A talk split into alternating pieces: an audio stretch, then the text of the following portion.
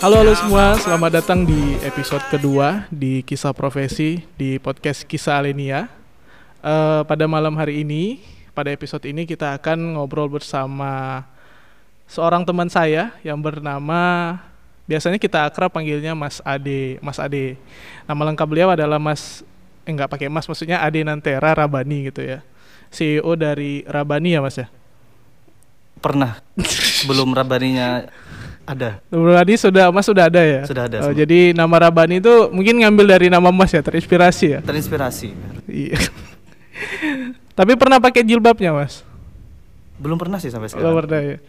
Rencana pengen, Waduh itu masih nggak tahu. saya. masih nggak tahu. Oke, eh, Mas Adi Nantera ini adalah seorang guru ya, guru di sekolah SD IT yang ada di Yogyakarta. Oke, Mas Adi Nantera, emang pada awalnya basicnya atau pendidikannya sebagai guru ya? Maksudnya dari pendidikan guru gitu kah? Kalau basicnya sih dari orang tua saya sebenarnya. Mm-mm. Nah dan dari darah orang tua itu ada darah guru sebenarnya. Mm-mm. Jadi ini lebih basic daripada kuliah-kuliah di universitas karena menurunkan darah langsung dari keturunan guru. Oh, jadi dari keturunan, tapi dari dari keturunannya. dari guru dari ke, dari orang tua emang guru semua, Mas. Kalau orang tua enggak. Tapi ada di silsilah itu ada yang menjadi orang besar itu dari guru. Oh, dari guru. Lebih lebih banyaknya menjadi guru ya dari Enggak silsilah banyak, keluarga. tapi ada. Ya, tapi a- tapi ada. Ya, ya oke lah, tapi kalau dari segi pendidikan gitu emang dari guru. S1-nya gitu Di kampus teknik saya. Di kampus teknik, Iya, tapi menjadi guru. menjadi guru.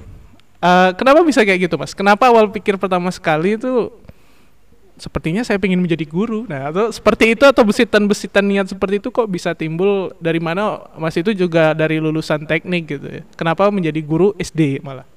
Jadi yang pertama kali saya ajar itu anak SD dalam hidup. Mm-mm. Itu yang saya ajar adik saya sendiri. Di sekolah. Di rumah.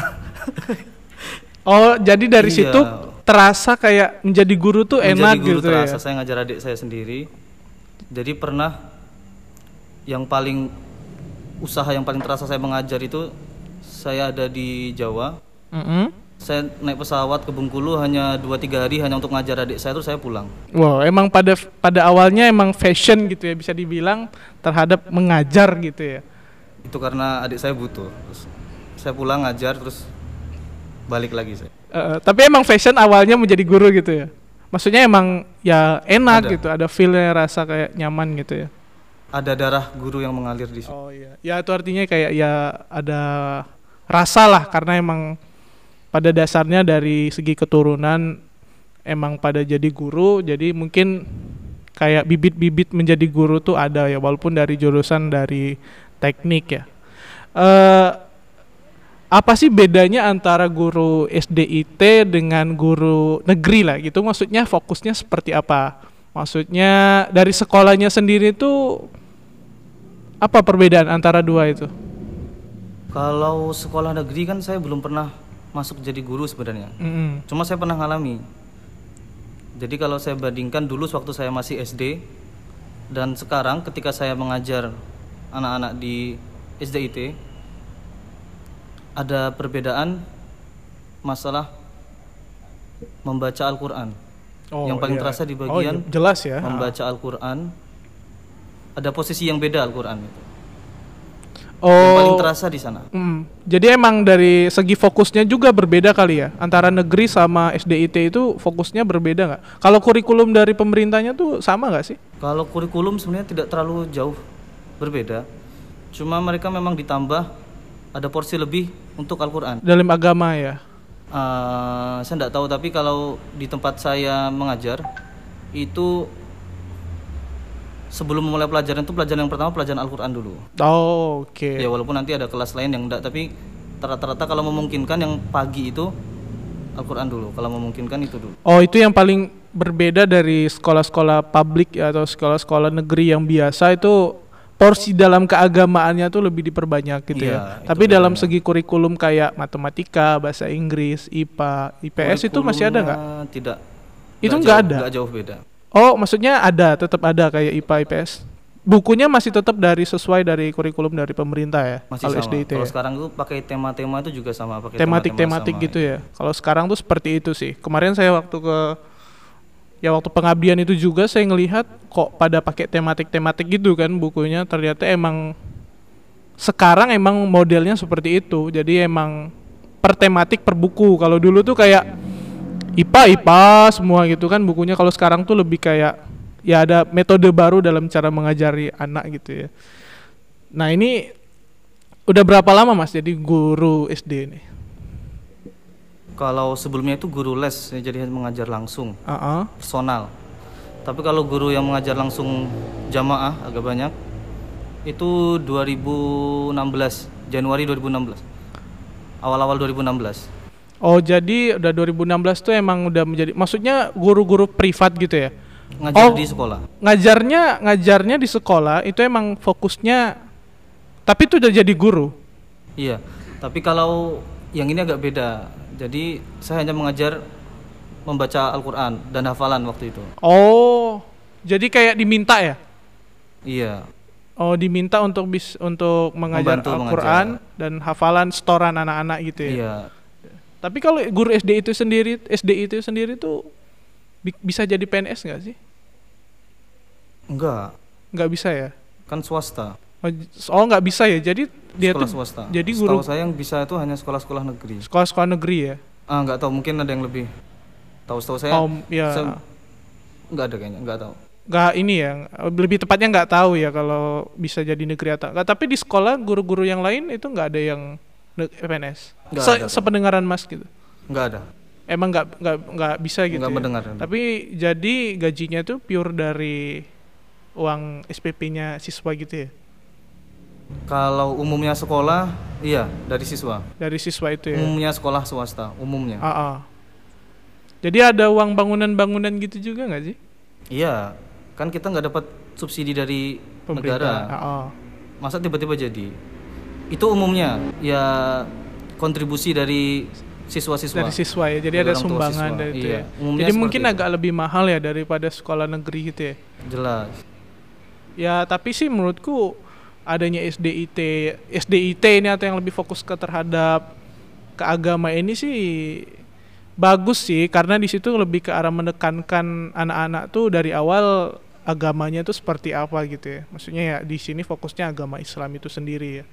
Nah kalau misalnya nih, Mas kan udah lama jadi dari 2016 kan. Kalau misalnya Mas berpikir bisa nggak menjadi guru ini? Eh, Sekarang Mas guru tetap kan di situ? Enggak, Atau masih ngaji. masih ngajar aja ya? masih ngajar ya? Masih. Nah, kepikiran nggak bakal sampai ya sampai tua sampai meninggal menjadi guru di situ?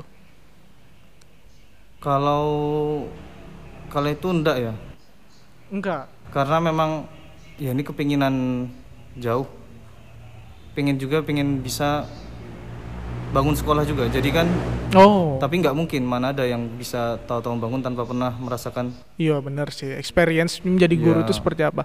itu pernah terbesit cuma kan langkah konkretnya nggak tahu gimana yang Ah. pasti ya kalau kita nggak tahu paling nggak kita mengarah ke sana lah ngajar itu kan salah satu mengarah ke sana Iya. Oh, jadi emang pada dasarnya emang pengen membuat sekolah juga seperti itu ya?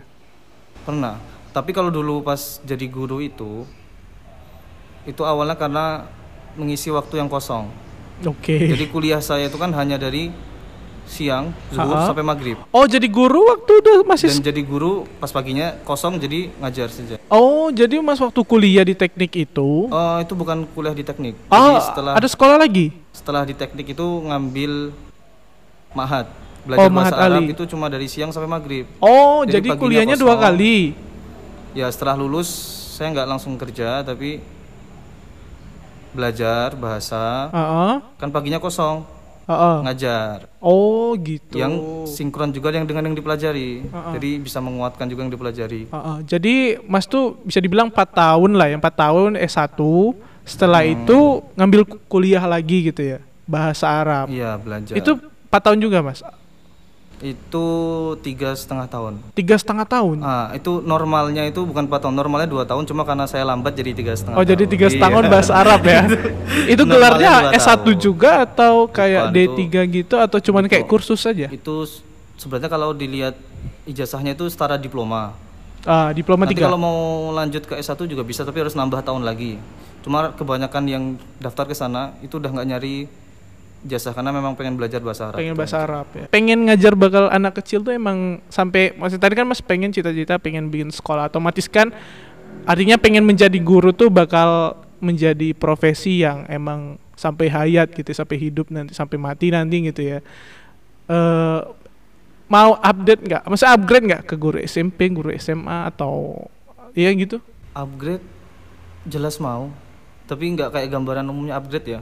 Mm-mm. belum tentu kalau guru SD itu lebih tinggi dari guru SMP itu upgrade itu belum tentu itu kayaknya enggak juga belum tentu kita upgrade itu berarti dari SD terus ngajar sampai ke dosen tuh belum tentu itu upgrade Ya eh, maksudnya ya Dari sudut naik level mananya. lah. Eh, eh, maksudnya dari orang yang diajar juga kan bakal lebih dewasa. Maksudnya antum antum SD terus ke SMP itu pengen nggak sampai kayak ngajar SP SMA yang mana yang diajar tuh juga lebih bagus maksudnya lebih orang-orang yang lebih mengerti. Kalau SD kan mungkin sekarang ya kalau SD kan pemikirannya juga mungkin masih kayak ya biasalah namanya anak-anak kan mungkin agak nakal segala macam. Tapi ya ada nggak rasa kayak pengen ngajar anak SMA yang lebih serius kayak gitu? Kalau sebenarnya kalau ngajar anak SMA saya juga pernah tapi nggak di kelas. Saya tuh udah pernah ngeles anak sebelum SD saya pernah ngeles anak SMA SMP terus baru ngajar pertama kali ngajar di SD Mm-mm. SD tadi itu karena saya pertama kali ngajar di SD. Kalau sebelumnya malah sebelumnya itu di SMP dan di SMA. Ya itu juga nggak nggak banyak beda. Juga nggak menghalangi kalau kita ngajar di SD berarti kita nggak ngajar anak SMP SMA tuh Ah, nggak juga itu nggak menghalangi. tapi lebih enak mana mas ngajar di antara SD SMP SMA Enaknya beda.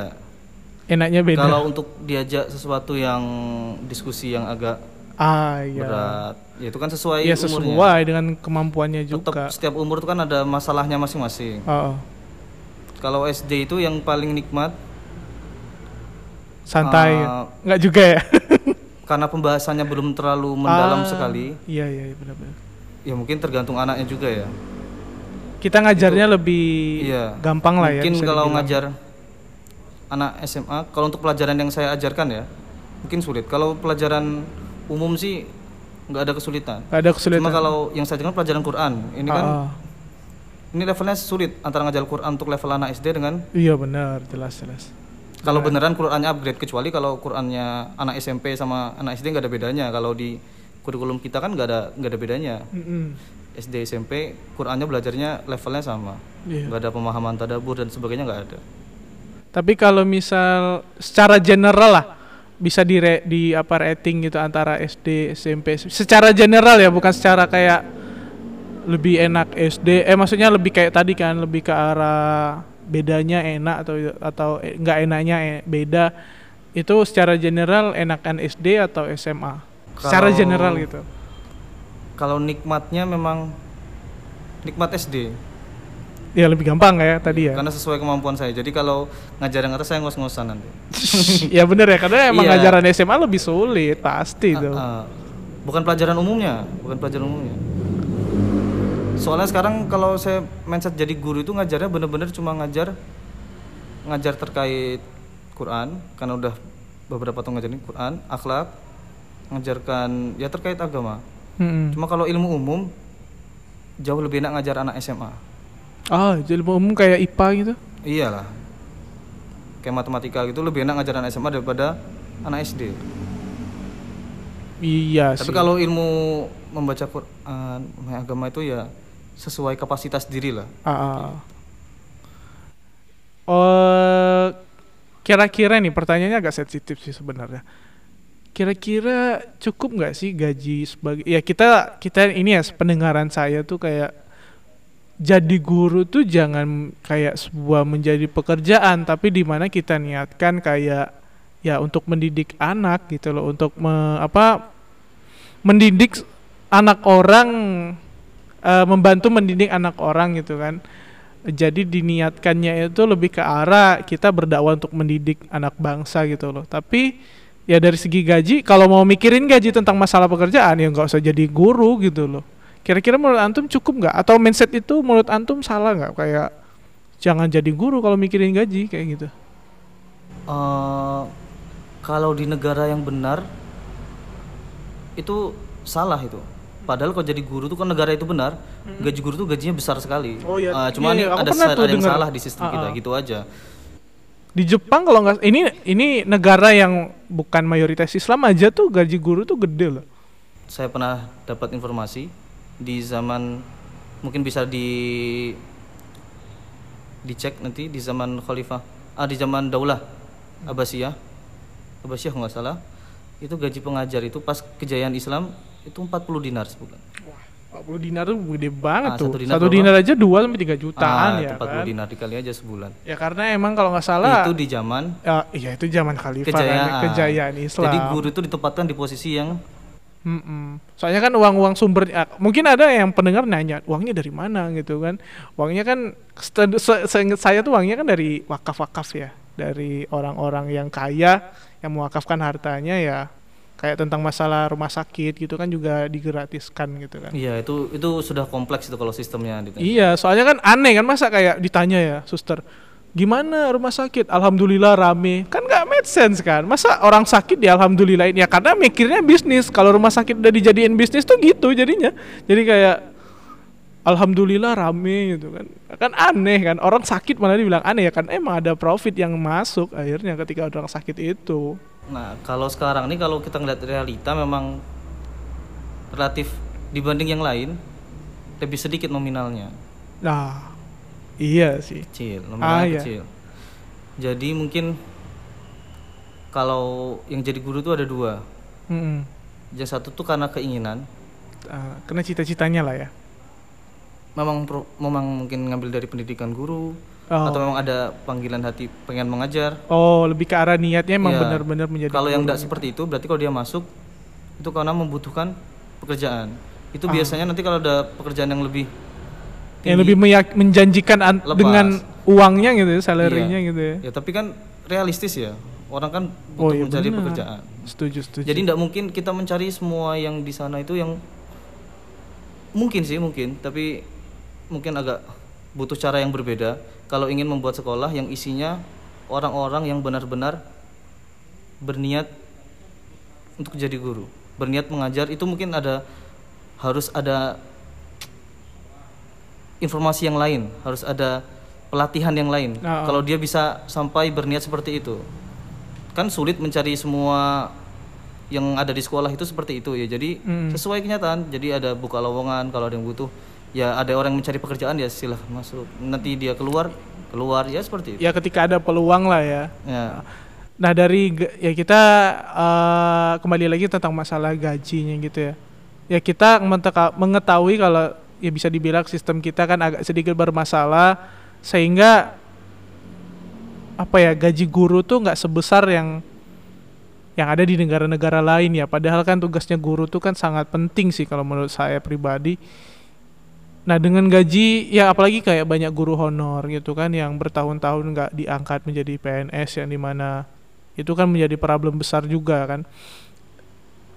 Nah dengan gaji yang honorer atau misalnya gaji yang seberapa itu cukup gak sih menurut antum yang experience antum terhadap cukup gak sih minimal mem- memberi makan istri dan satu anak gitu cukup gak sih? Kalau kalau pakai hitung-hitungan ini ya, hitung-hitungan akalnya manusia ya, Iya, nggak cukup. Kalau honorer, iya, ya nggak ya, cukup. yang awal-awal guru-guru awal lah ya. kalau honorer itu nggak cukup. Mesti ada sambilan yang lain. Pasti dia nyambi yang lain. Jadi nggak cukup ya kalau misalnya guru-guru itu ya.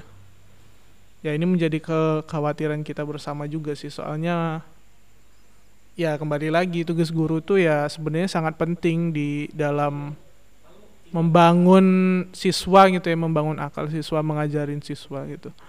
Oke, eh mungkin pesan antum deh untuk orang yang berniat menjadi guru ya antum sekarang kan posisinya menjadi guru kira-kira pesan antum untuk orang yang mahasiswa mungkin sekarang yang pendidikan guru gitu, pendidikan yang akan siap menjadi guru. Kira-kira apa pesan antum yang penting yang di mana antum merasakan realitanya tuh kalian tuh harus sekarang sadar terhadap ini ketika menjadi guru. Nah, menurut antum pesannya apa? Kalau muslim jelas ya. Guru itu kalau kalau sekarang kalau mau jadi guru kalau niatnya hanya untuk mencari nafkah itu rugi sekali. Oh, rugi ya. Jelas. Oh, jelas. Niatnya harus disambung ke akhirat. Kalau cuma ingin mencari uang, itu cari aja pekerjaan yang langsung uangnya besar. Oh, iya bener sih. Oh, oh.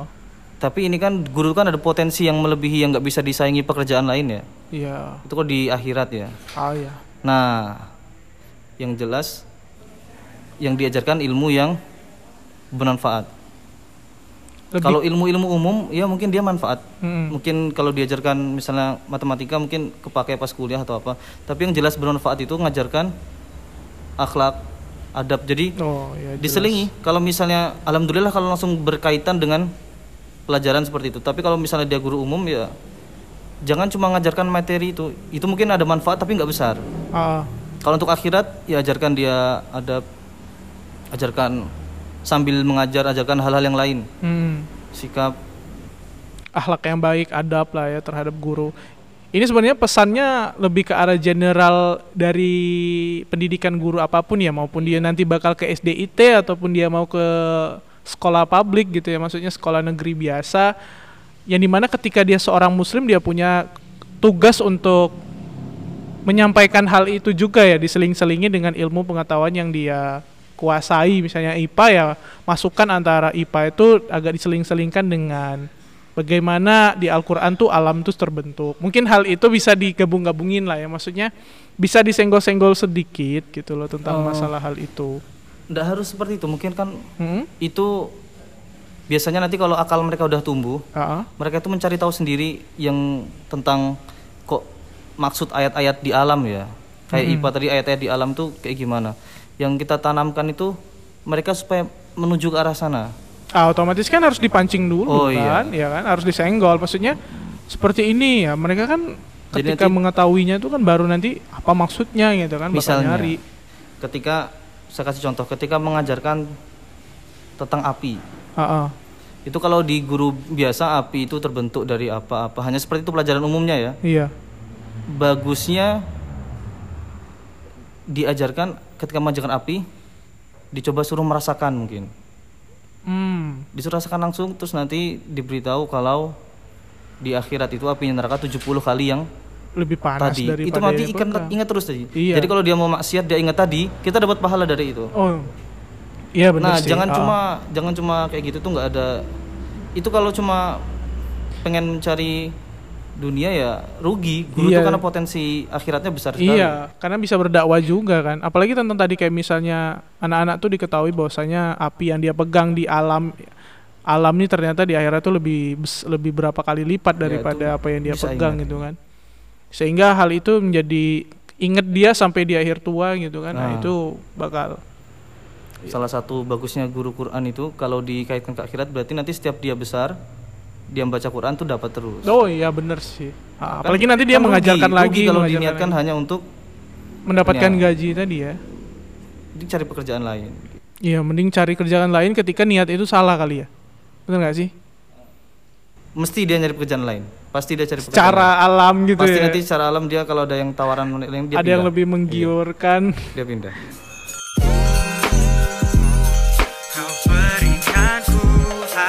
fine.